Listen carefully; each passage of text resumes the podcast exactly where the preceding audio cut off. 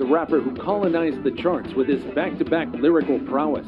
At just seventeen years of age, the Chicago-bred Chief Keef caused a stir in the rap industry by signing a multi-million dollar deal with Interscope. Rising above some hip-hop greats, this teenage gangster rapper was handed the opportunity to bank six million dollars over three years and three albums, meaning he would bank a cool two million dollars per album every year. This also included a separate deal for Chief to control his own record label, named Glory Boys Entertainment. Interscope gave the young rapper an advance to the tune of four hundred thousand dollars. The rest was to be given after court approval, considering he was still a minor. Unfortunately for Keef, he was in for a good time, but a pretty short one. He fell out with his label after the label cited numerous discipline cases surrounding the rapper. Since then, Chief Keef has been a shadow of his former self.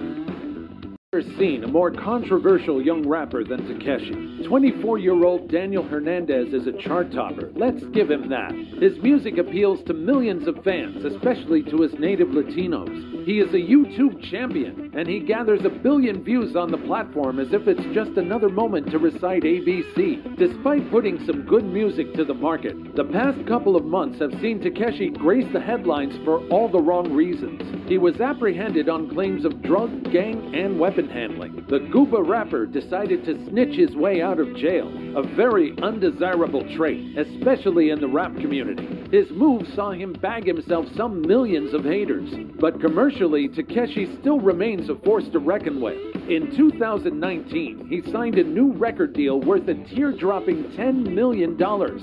And yes, he was still in prison when that happened. According to Takeshi, his deal with ten K Projects covers only two albums, one in English and another in his native Spanish. Takeshi is now out in the streets doing what he knows best. Would you snitch on your friends to evade a forty-seven-year sentencing? Let us know in the comments.